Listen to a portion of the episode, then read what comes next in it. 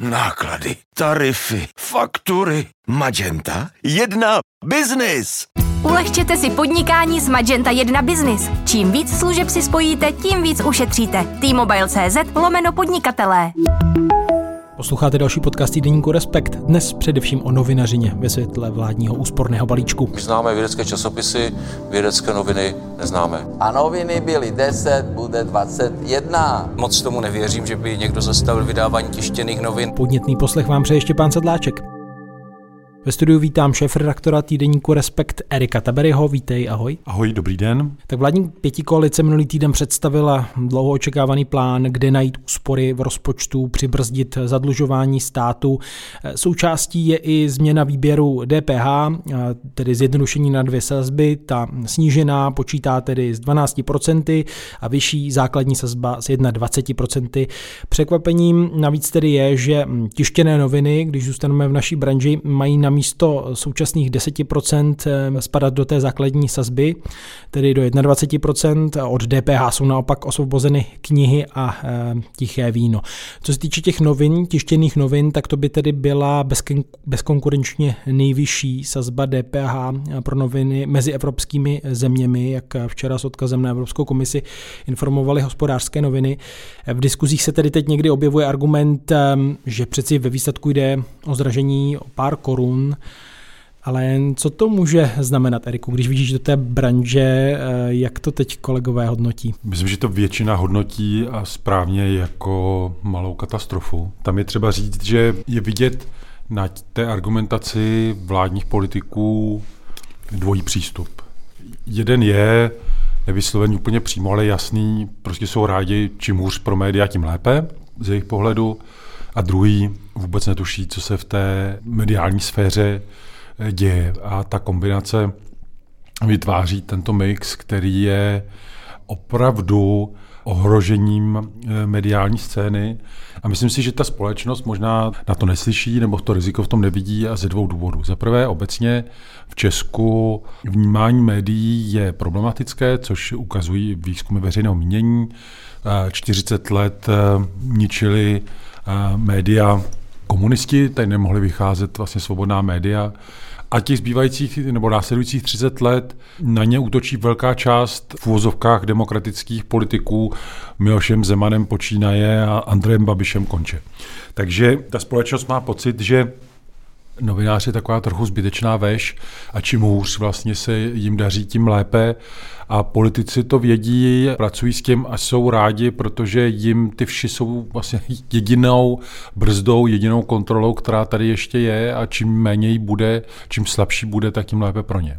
Čili tam vidíš eh, minimálně u některých jako snahu spíš uškodit. Já myslím, že ano, když se podíváme na ty výroky, které, které eh, vlastně ti vládní politici ne, ne, nabízejí a, a ten krok samotný, tak uh, uh, si nejde myslet nic jiného. A já bych to jakoby propojil vlastně i s veřejnoprávními médii, protože já jsem slyšel to interview, které bylo v, u Václava Moravce s premiérem Petrem Fialou, který a vlastně tam na otázku eh, moderátora, že eh, to vydavatelství Vltava Labe Press, které teda už se dneska jmenuje jinak, tak že uvažuje o tom, že končí eh, s vydáváním tištěných novin a on se tím nad tím jako tak jako usmívá, že to se nestane.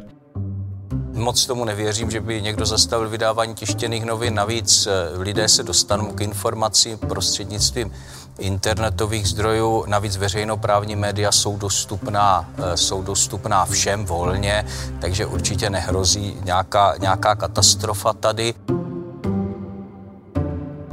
To byly tedy slova premiéra Petra Fialy eh, z pořadu Otázky Václava Moravce České televize. Já jsem popravdě řečeno moc nemohl věřit svým uším, eh, že to slyším od premiéra, a to z více důvodů.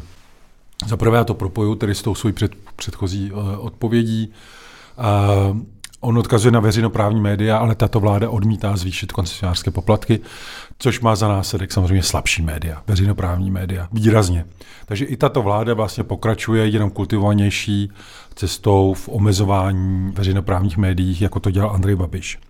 Pokud to spojíme tedy s těmi uh, soukromými, pokud se opravdu premiér České republiky, pokud si premiér demokratické země myslí, že je jedno, že tady nebudou soukromá média, a mi to přijde naprosto neuvěřitelná teze.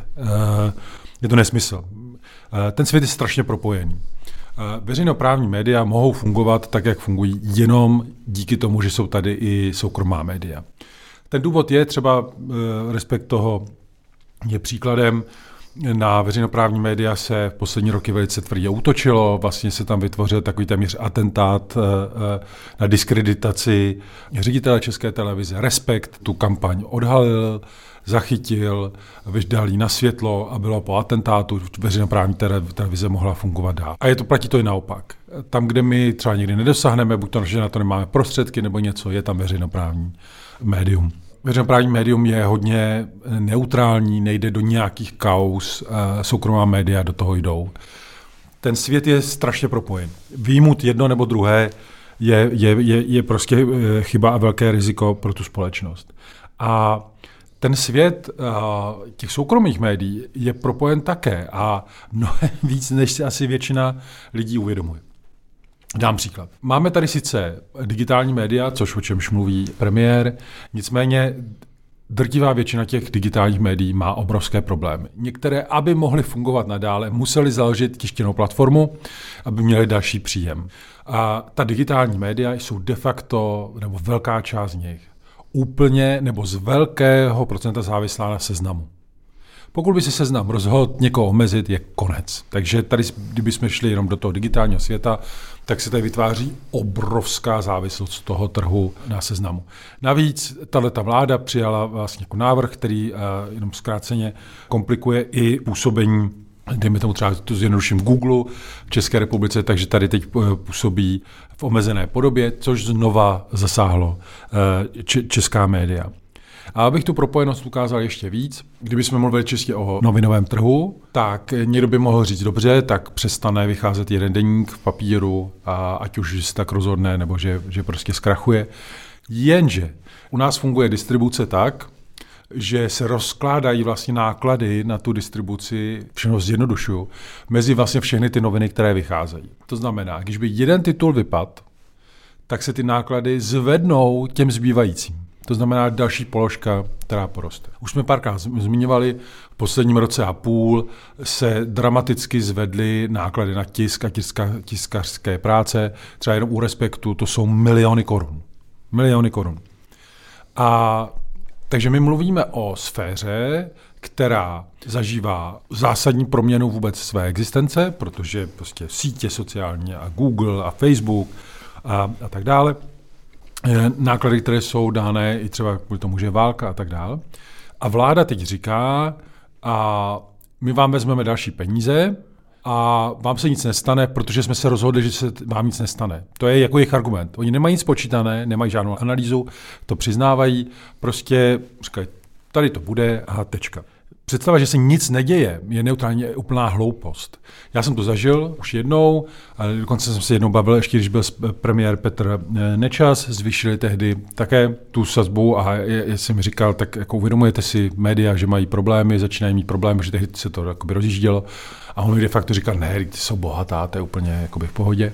Nejenom, že nebyla bohatá, ale za chvíli Mafru německý vlastník prodal Babišovi protože prostě najednou už to byl riskantnější podnik. Takže jestli se tahle vláda rozhodla podpořit nějaké další své budoucí oponenty, tak se jí to daří. Mimochodem, eh, samozřejmě všichni víme, že částečně asi ta, to zdražení nebo to zvýšení je motivováno snahou ublížit Andrej Babišovi, protože on vlastní deníky. Jenže tady platí, že lidé jako on můžou, a pokud mají politické ambice, eh, to znamená, pro něj to není biznis, Jo, to je velký rozdíl. Tak on si to prostě doplatí, protože ty peníze má. Doplatí si to mimochodem z nějakých jiných dotací, které dostává od státu. To je prostě to je sebe napájecí uh, systém. A takže zmizí jenom ta, se oslabí ta konkurence Andrej Babišovi. A poslední jakoby tečka, jenom tady k tomu bodu, jak říká, že, že tady nehrozí žádná katastrofa. Já myslím, že ano. Andrej Babiše neporazil Petr Fiala a, a to byla tečka na konci. Ale ty roky předtím ta, ta kontrola, polemika nějaká, ta vycházela z médií. Ta média komplikovala Andrej Babišovi fungování, proto také mimochodem koupil Mafru, aby omezil tam média. Řada investigací, pátrání, analýz, to, to dělali novináři. Politici dlouho vlastně nic moc nemohli dělat, nebo ani nedělali by, slabší byli víc, se zaobírali sami sebou, ale to je úplně všechno v pohodě. Ale bez těch médií je demokracie slabší. Co je pravda, že si to ta společnost nemyslí. A je to průšvih. Tak jako si evidentně nemyslí, že by potřebovali politiky, což si myslím, že je taky hloupost, a, a, tak si myslí, že nepotřebují novináře, ale já myslím, že, že prostě bez svobodných, kritických, fungujících médií a, ta společnost nemůže fungovat. A z tohohle pohledu je potom docela vozovka ironie, že to budou poslanci um, opozičního ANO, kteří budou tedy teď eh, se být za noviny, aby zůstali v té snížené eh, sazbě DPH. Uvidíme, jak to nakonec bude. Ale ono se těžko věří, že by vláda přistupovala k takovým věcem bez znalosti dat, bez toho, aniž by měla nějaké analýzy. Já si tady ještě dovolím ocitovat, ehm, jak to k tomu kroku uvedla předsedkyně správní rady Unie vydavatelů Libuše Šmuclerová. Návrh navýšit DPH u novin z 10% na 21% vypadá jako snaha zabít vydávání novin v České republice. K navýšení cen energií a papíru může více než 100% navýšení DPH být posledním řebíčkem do rakve jednoho mediatypu v České republice. Málo kdo si uvědomuje, že krachy jedních novin může v Česku způsobit domino efekt. Deníky jsou svázány půpeční šňůrou společné distribuce novin, která v noci z tiskáren rozváží výtisky do prodejen v přesných časech po celé republice. Jakmile odpadne jeden deník, třeba právě kvůli zvýšení DPH, ostatní vydavatelé zbylé náklady na distribuci, které na ně tím pádem připadnou, již nemusí unést a budou muset svůj titul zavřít také. Domino efekt se spustil. No a z těch vyjádření tedy jak premiéra Petra Fialy, ale třeba i ministra eh, Mariana Jurečky to vypadá, že tam je spíš víra v to, že něco podobného se nestane. Je to tak. Oni spoléhají na to, co se samozřejmě může stát že buď to e, ty redakce zvýší nějakou část ceny, anebo že budou propouštět. Což se dělo i v těch minulých případech, děje se to vlastně kontinuálně roky. Tady je třeba říct, že ty redakce se pořád zmenšují a, a, a zmenšují. Takže se vlastně vracíme k tomu, se zmenšuje kontrola a, politiků. Oni budou tvrdit, a což se asi stane, že prostě titul žádný jako neskrachoval, nebo že jako běží dál, ale my už tady úřady médií, to je třeba říct, my už skoro nemluvíme o redakcích. To jsou jako pidi, týmy, které z velké části přežvíkají eh, četku, maximálně udělají nějaký telefon, ale z českých médií do velké míry zmizely zahraniční reportáže, velké domácí reportáže, analýzy, výzkumy, které se dělaly častěji, tak dneska už na to nejsou, nejsou peníze. A ta kvalita, ten rozsah té novinařiny se tak strašně zmenšuje a, a omezuje. A politická reprezentace, já vlastně nevím, co je horší, jako, jaká by byla horší varianta.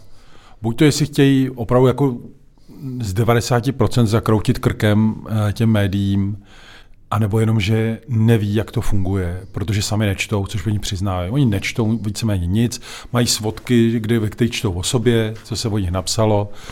Takže vlastně jako oni mají pocit, že uh, o nic nepřijdou, ubyde investigace, která otravuje a, a bude, bude tečka. Akorát, že myslím, že ta společnost by se měla začít uh, ozývat ve vztahu k médiím na více platformách. Nejenom vůči těm politikům, ať to nedělají, ale třeba i vůči těm médiím, ať fungují nějakým způsobem jinak a podpořit je ideálně tím, že si je předplatí nebo že budou platit za, za ten obsah. A ta, opravdu tam se dá přirovnat a to, ty rady těch politiků, že když nebude papír, tak bude digitál, tak si to jako lidi najdou jinde. To, to je, když nejíte chleba, tak budete jít, tak jste koláče. A čistě digitálních mimochodem projektů, které se uživí v Česku moc není, jestli vůbec, nebo tak jako málo, vždycky je tam nějaká ta kombinace, Zároveň, jak oni mají takovou tu, uh, jakože vtipnou průpovídku, to používá třeba jak pan Jurečka, tak i minister Stanjura, minister financí Stanjura, že hol, tak se musíte modernizovat, tak buďte jako digitální, tam třeba zmiňuje pan uh, minister Stanjura, myslím, že v deníku N zmínil, tak buďte uh, jako Estonsko, tam nejsou papírové noviny, všechno je to digitální a tak. A to je úplně geniální, že to říkají politici, kteří nejsou schopní v té státní správě jako digitalizovat téměř vůbec nic. Jestli to je tak jednoduchý, eh, tak pan, proč pan ministr Jurečka není schopen digitalizovat celou státní zprávu, všechno zprávu sociálních eh, věcí a penzí a nevím všechno, prostě jenom v digitální podobě, už nebudou žádné složenky, nebude nic, tak ať to udělá takhle. Jestli to jim tak můžeme takhle radit, jestli si myslí, že jde jedním krokem, jedním rozhodnutím změnit chování veřejnosti, to je prostě úplně absurdní. Žijeme v době, a to myslím, že je na tom to nejproblematičtější, že žijeme v době, kdy svět mění vlastně dezinformace. No ale nejen to, eh, ta vláda eh, se vlastně sama deklarovala, že chce bojovat s dezinformacemi. Ano. Před časem eh, zrušila post zmocněnce pro oblast médií a dezinformací, odešel že Michal Klíma a teď tedy přichází s vyšší daní pro noviny, které ale v řadě případů vlastně bojují s dezinformacemi. Takže to je jako další rána v tomhle směru. Je to tak. To je žádná společnost nemůže bojovat proti dezinformacím čistě státní nějakou agendou nebo nějakým, nějakou institucí státní, která eh, by dešifrovala dezinformace nebo něco takového. Boj s dezinformacemi nejúčinnější je komplexní znalost společnosti. Propojení toho světa, který, kde se vysvětluje, dávají věci do kontextu a tak dále. A tam ta nezanedbatelná role médií je na 100%. Všichni říkají, že aby se bojovalo hodně s dezinformacemi, tak je zapotřebí vzdělávání, ale to je projekt na roky. Mění se to a prostě je to na roky, desetiletí v některých ohledech. Co se dá dělat hned, je e, práce médií. Že se prostě vysvětluje, odhaluje se e, lež, manipulace. Věnujeme tomu všichni spoustu, spoustu energie a času. A tady najednou vláda říká, která, jak správně si připomněl, tvrdila, že to je jeden z jejich klíčových bodů, boj, boj s dezinformacemi, že to vlastně téma pro ně není. A že jim to možná vyhovuje, nebo si to ne, ne, ne, neuvědomují. Obojí je možné. Ale já myslím, že je třeba možná vysvětlit i jim, nebo rozhodně širší veřejnosti, uh, protože tady se vytvořil vlastně takový jako dojem, že buď to teda ti novináři nejsou potřeba, anebo že jsou to lidi, kteří jsou odtrženi od reality a žijou si prostě v nějakých strašném luxusu a té redakce jsou bohatý a, a bohatá a tak dále. To je úplný, úplný mýtus. Prostě bohatých novinářů si myslím, že strašně poskromnou. V nějakých redakcích asi budou jako větší hvězdy, které, řekněme, budou mít nadprůměrný, nadprůměrné platy ale eh, kdyby čistě mluvil o, o, o respektu, tak to je jako všude jinde. Jako redaktor Respektu v Praze má stejný problém platit nájem jako kdokoliv jiný. Když se zvýší, eh, zvýší energie, eh, cena energií, tak se dostává do stejné tísně jako kdokoliv jiný. A já vím, že to může znít trochu divné, jako proč to tady říkám, proč to zmiňuji, ale Protože opravdu já slychávám jako představu, že tady nějaká povykaná část společnosti jménem novináři, ale prostě tak to vůbec není. My když jezdíme na zahraniční reportáže, třeba na, na, na Ukrajinu, tak nemůžeme nabídnout uh, těm našim kolegům takové zabezpečení, jako mají uh, zahraniční novináři. A tím pádem, a to úplně bez nadsázky, mnohem více riskují své zdraví, eh, životy, než jejich západní kolegové. Když jedeme na reportáž, tak eh, se vybírá úplně to nejlevnější ubytování, které eh, existuje. Mnohdy si to ty, ti, ti redaktoři doplácí sami, protože mají pocit, že tam chtějí být a že mají přinášet tu informaci a že to, že to jinak nejde. Šetří se na tom, že každý dělá co může, jenom aby ten časopis nebo noviny eh, vycházel eh, vlastně já občas nadsázkou říkám, že šéf-redaktor je zároveň uklizečka, uklizečka, protože děláte úplně všechno. Ta představa kterou i ti politici tady vytváří, že jsou tady bohatá média, je nesmysl. Ale já rozumím tomu, že to může zkreslovat pocit, že... Že jsou tady bohatí vlastníci, Že jsou bohatí vlastníci, akorát, že takhle to nefunguje. Takhle to nefunguje, že uh, uh, ten vlastník jakoby do, do, doplatí na všechno, co je třeba v klasickém novinářském uh, světě. To, to prostě tak není. My když vzniká respekt a dělá ho art direktor, jako to znamená, to, to je člověk, který jako láme ty texty do toho, do toho vydání, tak de facto skoro z každé dovolené musí si sebou vzít notebook a udělat to, protože my prostě nemáme víc lidí, kteří by ho za, jakoby nahradili. Fakt, že já mám velkou redakci, jako skoro jedno grafické oddělení třeba Deedzightu jako ukazuje, jak, jak asi funguje, nebo jaký je rozdíl mezi týdenníkem eh, v Německu a týdenníkem tady. A to nemluvím eh, o, o těch novinách. A těch 21%, tento navýšení pro ty noviny eh, z 10 na 21%, to jsou desítky milionů, které můžou to u některých těch eh, titulů dělat a u jiných jako to budou jednotky milionů a mimochodem i pro nás, že my jdeme z té sazby z 10 na 12, což je taky pro nás potíž. No, když se posunul právě k respektu, tak eh, samozřejmě tištěné týdenníky, časopisy jsou na tom v vozovkách líp, protože, jak vysvětloval minister financí Zbigněk Stanjura. Pokud jsme chtěli něco zradit do snížené sazby, tak jsme hledali zdravotní, sociální jinak společenské významné hledisko. Časopisy e, jsou vědecké časopisy, e, to je ten hlavní důvod, to je ta podpora, to ve snížené sazbě. Ano, jsou i jiné časopisy než vědecké, ale to už se rozlišit nedá. Takže my známe vědecké časopisy, vědecké noviny neznáme. Omlouvám se, to říkám takhle, ale u každé té položky se můžeme ptát, proč to není.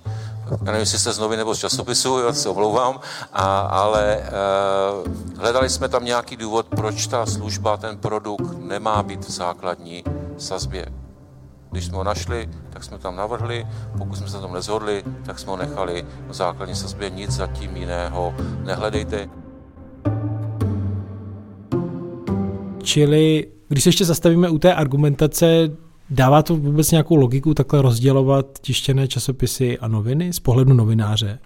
Nedává. Samozřejmě tady bych měl lobovat za to, ať, nebo být sticha uh, pro Bůh, jenom ať to ne, nezvýší uh, i pro, ten, pro ty časopisy, což mimochodem i minister Staňura už tak jako naznačuje, že když se teda budou ozývat, uh, že uh, jsou tady dvě sazby, tak možná ji sjednotí, ale nemusí to být na té nižší. E, takže už e, jako dovolili jste se ozvat, tak teď to zavaříme jako, jako vše možná. Nevím, může se to stát. Jako pro nás by to bylo stejně jako pro ostatní jako katastrofa v mnoha ohledech.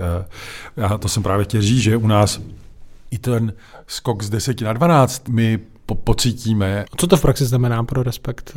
Bys trošku nastínil. Uh, takhle, kdyby to šlo třeba na 21%, eh, kdyby bylo to, to zvýšení, jsem tak jako by promýšlel, tak mi, mi vyšlo, že abych to ušetřil, tak bych teoreticky možná musel propustit 3-4 lidi, anebo zvýšit cenu, což znamená snížit potom prodej toho časopisu, takže stejně bych o ty peníze přišel nějakým způsobem, anebo by se to muselo kompenzovat my nejsme nějaká přeplácená sorta lidí, kteří neví, co, co s penězma.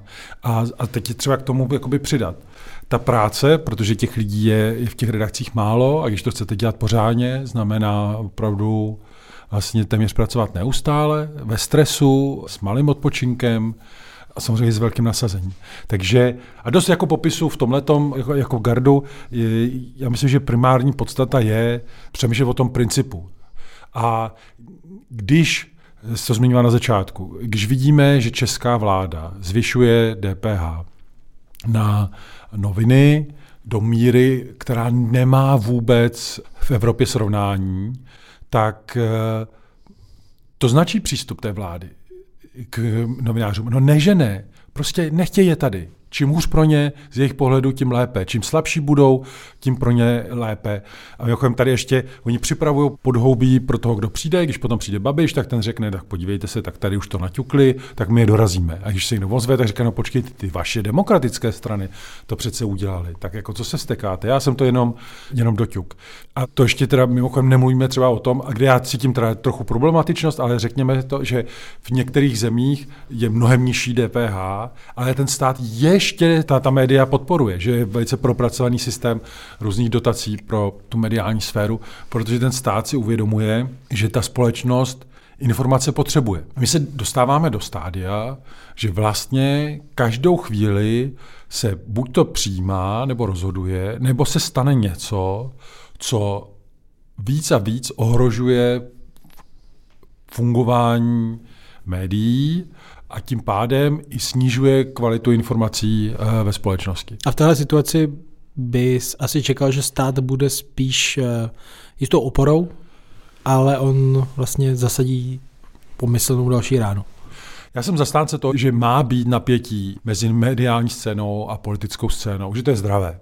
Já bych se třeba zavádění podpory médiím v českém prostředí bál, protože třeba na rozdíl od Dánska neumíme moc vytvořit, protože máme špatné politiky, kteří dělají potom takováhle jednoduchá jednoduché kroky, tak já nevěřím, že by byli kompetentní nebo schopni na to nastavit systém tak, aby byl nezávislý a aby ty, ta, ty peníze, ta podpora potom nemířila nějakým zpřáteleným eh, médiím. Takže bych byl v tom opatrný a nečekám proto nějakou velkou pomoc od státu nebo tak. Ale co bych čekal, že nebude komplikovat tu situaci, že já bych se třeba vůbec nedivil, kdyby se ta vláda rozhodla dát nulovou sazbu na média, anebo nechat jenom v té nižší, protože si myslím, že tomu státu by se to vyplatilo, vrátilo by se mu to v lepší informovanosti té společnosti. Takhle já vnímám opravdu, že ten systém je nastavený uh, opačně a, a, a tím pádem to vnímám jako, že uh, nám vysílají kromě toho, že nám teda komplikují tu práci, ještě nějaký další signál ti politici. V tom si myslím, že ta situace uh, se horší, řekněme, i nějaké společenském, nějakém společenském rozměru. Takže média budou vycházet knižně nebo Můžeme čekat nějaké takové pokusy? Eh, je to možné, myslím, že teď se přemýšlí o, o spoustě nějakých triků a, a, a kroků, jak to udělat jinak. Tam je důležité ještě zmínit jednu věc, která z mého pohledu, ta představa, podle mě, která souvisí s médií, je, že jsou bohatá a tak dále, že tam je inzerce a, a, a takže se vlastně kolem těch médií pohybuje hodně peněz a to znamená, tam není žádná, jakoby žádná starost, jak se k ním dostat. Což možná v jisté době byla pravda, ne? E, řekněme principiálně ano, ale pořád to fungovalo na tom, tady se prodává nějaký obsah, si jde koupit člověk noviny a v tom je inzerce a ta inzerce je taková, že oni platí za prostor, aby se dostali k těm čtenářům. A byla tam snaha to držet od sebe, ten obsah a tu inzerci. Ale tady, tohle všechno, co se děje, tak se děje v čase, kterou já bych nazval, nazval možná půrovizace eh, médií, eh, kdy eh, bývalý šéf-redaktor Infa.cz. Není to purizace? No a co jsem řekl? Půrovizace. Purizace, purizace, to je jedno. Kdy nedávný šéf-redaktor Infa.cz Pan Půr eh, říká, že rozjíždí vlastně jakoby projekty, kde už nechce, aby se o něm mluvili jako o novináři, že to spíš bude, řekněme, obchodovat s obsahem, jde mu jakoby o, to pochopitelně, jako aby z toho měl uh, peníze a tím pádem nechce, aby se na něj dávala kritéria, uh, která platí jako na novináře a říká, to se navíc stejně porušuje a tak dále. A to je podle mě strašně klíčové jakoby sledovat obojí, protože možná jestli si politici přejí a ta společnost, aby se šlo cestou pana Půra, tak ono to půjde. Prostě kdo si zaplatí, tak to bude to, to samozřejmě takhle může fungovat. Já kdyby se teď rozhodl zrušit všechny naše pravidla a to, čím si chceme komplikovat tu situaci, tak samozřejmě najednou budeme mít mnohem větší příjmy, protože řekneme, milí inzerente, tady si dáš inzerátek a my napíšeme text o tom, jak jste úplně nejlepší na světě, jenom bychom to udělali sofistikovaně, aby si toho třeba ten čtenář nevšiml.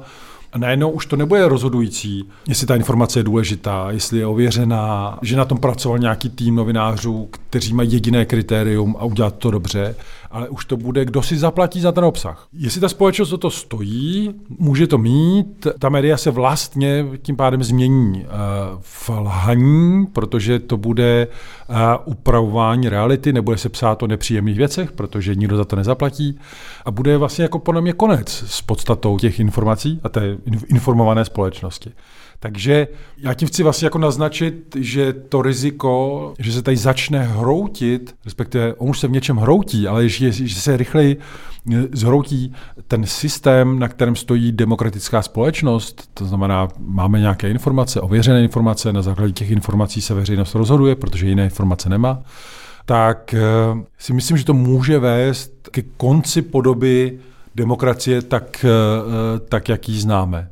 Já jsem vždycky zastáncem a byl jsem zastánce toho, nejenom, že mají mít eh, novináři nebo média nějaká privilegia, ale že mají povinnosti. A ty povinnosti vyplývají z toho, že tady je eh, mimo jiné teda tiskový zákon, ale že je vnímáme i my jako tu povinnost. A jestli se tohleto sejme z těch novinářů, to znamená, jasně, tak vy nechcete platit jako čtenáři, stát nás tady jako ničí, ale my si něčím jako živit chceme, tak budeme jako na prodej, v tom já vidím plnou změnu paradigmatu svobodné demokratické společnosti. Hmm. Tam asi stojí za to dodat, že eh, Michal Půr teda vzbuzuje takový dojem, že vlastně z těch novinářských standardů už média slevují ve velkém a děje se to, ale já teda nemám takový pocit, že by to byl rozšířený model, že by, že by opravdu nekladla důraz na hledání pravdy a standardy, které má žurnalistická práce.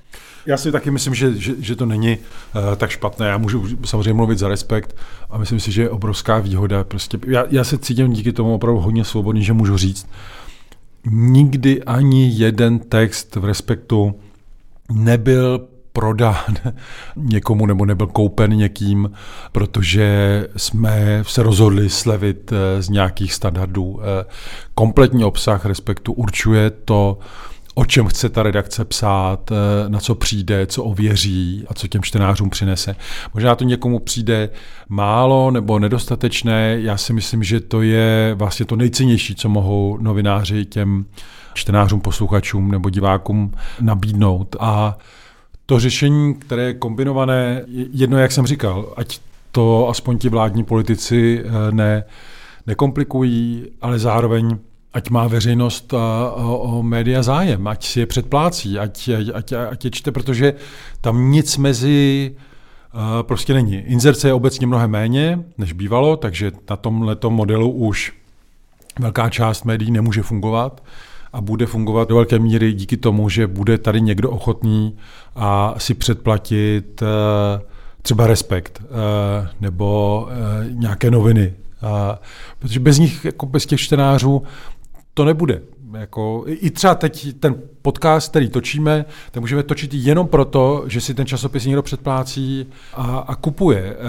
Na Ukrajinu jezdíme jenom proto, že si ten časopis někdo předplácí a kupuje. Tam není žádná jiná ingerence, která by, vedle klasické inzerce, která by, by to uh, umožňovala. To znamená, když se naši čtenáři rozhodnou, že to nemá cenu číst, no tak to nebude tak to nebude. Eh, u jednoho titulu asi by se svět jako nezbláznil, ale kdyby takhle měla skončit, mělo skončit víc médií, a řekněme, kolik jich tady je, který se věnují čistě seriózní novinařině, tak si myslím, že ta společnost opravdu zažívá drama. Hmm. No skončíme ještě u jednoho seriózního novináře. Tento měsíc by se 80 let dožil Tomáš Pěkný, novinář, historik, spisovatel, také signatář Charty 77, mimo jiné autor knihy Historie židů v Čechách a na Moravě, který působil v respektu od samého eh, začátku časopisu jako editor. Zemřel tedy po krátké těžké nemoci v roce 2013. Jak se jeho osobnost eh, podepsala na respektu eh, a jeho novinářích? Já myslím, že eh, celá zásadním způsobem, pokud jde o ty začátky, tak tam mohu mluvit jenom o tom, co vím od kolegů, kteří tehdy v respektu pracovali, protože já jsem nebyl vlastně od těch prvních chvil v redakci. A ten jeho vliv byl zásadní třeba v tom, že Respekt funguje na takzvaném editorském způsobu, že každý text čte editor, který dává připomínky, ten text vrací k přepracování, doplnění a tak dále. A Tomáš byl úplně úžasný editor, který pomáhal vlastně v respektu etablovat tu roli editora, kde je třeba zároveň říct, že tu editorskou roli eh, zcela zásadním způsobem hrál a hraje i Ivan Lamper, který vlastně založil ten eh, časopis, založil Respekt a ta jejich schoda si myslím, že v tomhle tom byla úplně klíčová pro eh, budoucnost toho časopisu. A myslím si, že z těch, z těch otců zakladatelů, nebo kteří tam byli, tak každý hrál nějakou roli. Tomáš třeba pro mě hrál velkou roli v takové jako apelu na čistotu textu. On e, nesnášel kliše a miloval strašně Karla Poláčka, který e, sám se také věnoval eh, tomu, jak e, je nebezpečné kliše v novinařině. A ten jeho přístup e, k to, to, té uměřenosti slov, k tomu, když člověk vlastně jakoby neví, tak to nemá nahrazovat silnými slovy, což se občas stane, ale že je lepší jako někdy ubrat. To, to, to já si pamatuju a jako hodně, myslím si, že to zásadním způsobem ovlivnilo i, i můj způsob psaní. A vedle toho ale bych i dal, jako přidal, že on měl úplně nebývalou znalost české literatury. Naprosto nebývalou znalost. Uh, a když se podíváte mimochodem do korespondence k pana Plivce, který vydal Torst, tak tam jsou i Tomášovi dopisy, protože on už vlastně v těch 60. letech s ním komunikoval a s dalšími vlastně těmi, těmi literáty. A vedle toho samozřejmě ještě znal, protože i napsal tu knihu, tu historie eh, židů v Čechách.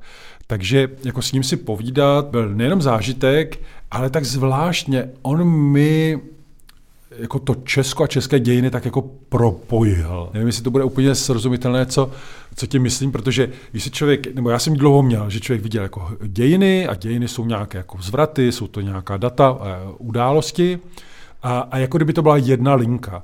A pak se vypráví třeba, tak tady máme spisovatele a já nevím něco.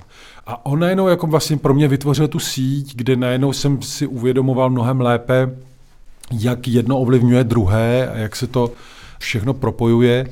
A ještě tím, že on měl jako vyprávět strašně živě a s ním mimochodem jít po Praze, to byl zážitek, jo, protože on ukazoval, tak tady žil, nebo tady pracoval, nebo tady pil a tak dále. Vždycky nějaký, buď to literát, nebo nějaká osobnost, takže to byly eh, úplně fantastické eh, procházky, eh, procházky Prahou.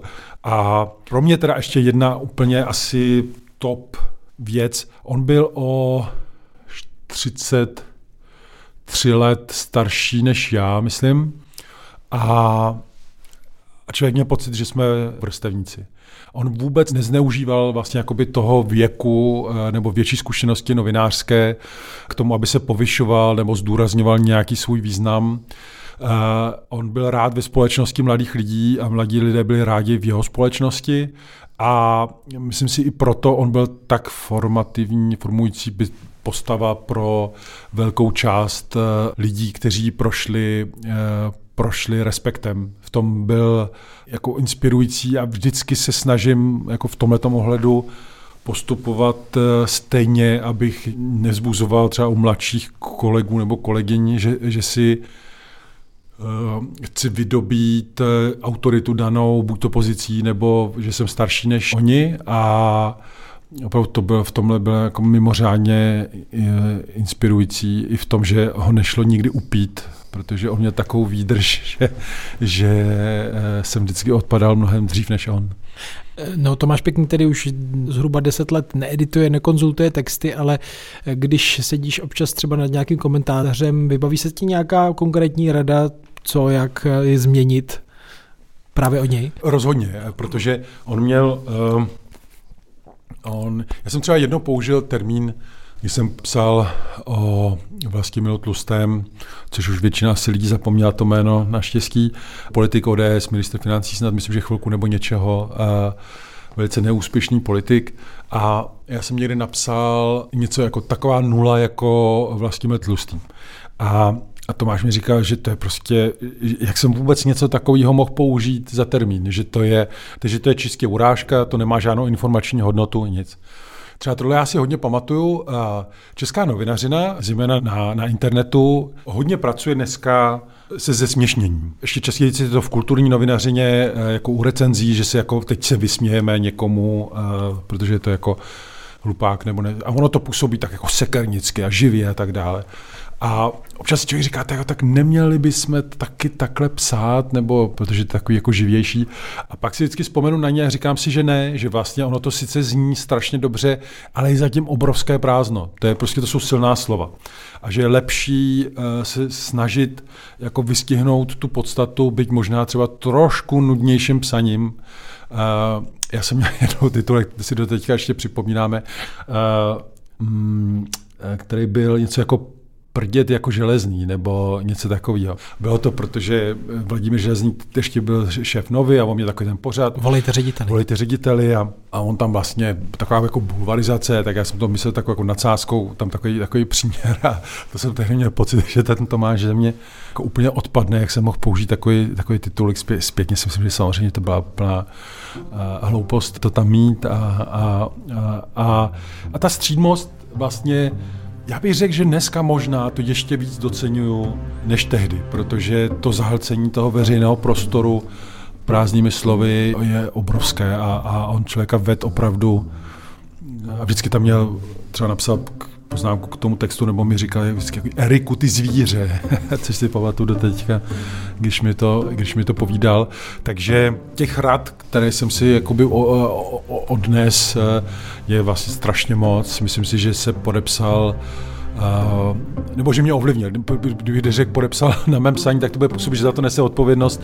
On to ne, to samozřejmě všechny ty chyby, to je moje, ale že rozhodně pro mě to byla vedle toho Ivana strašně důležitá uh, figura.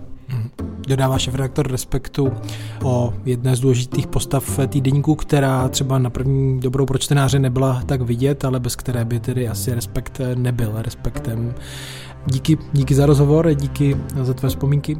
Taky děkuju, nashledanou. Já ještě eh, dodám, že tento podcast vzniká díky předplatitelům a předplatitelkám týdeníku Respekt a pokud se vám líbí, tak pro něj můžete hlasovat v anketě podcast roku na adrese www.podcastroku.cz a to do 5. června. Naslyšenou se brzy těší Štěpán Sedláček.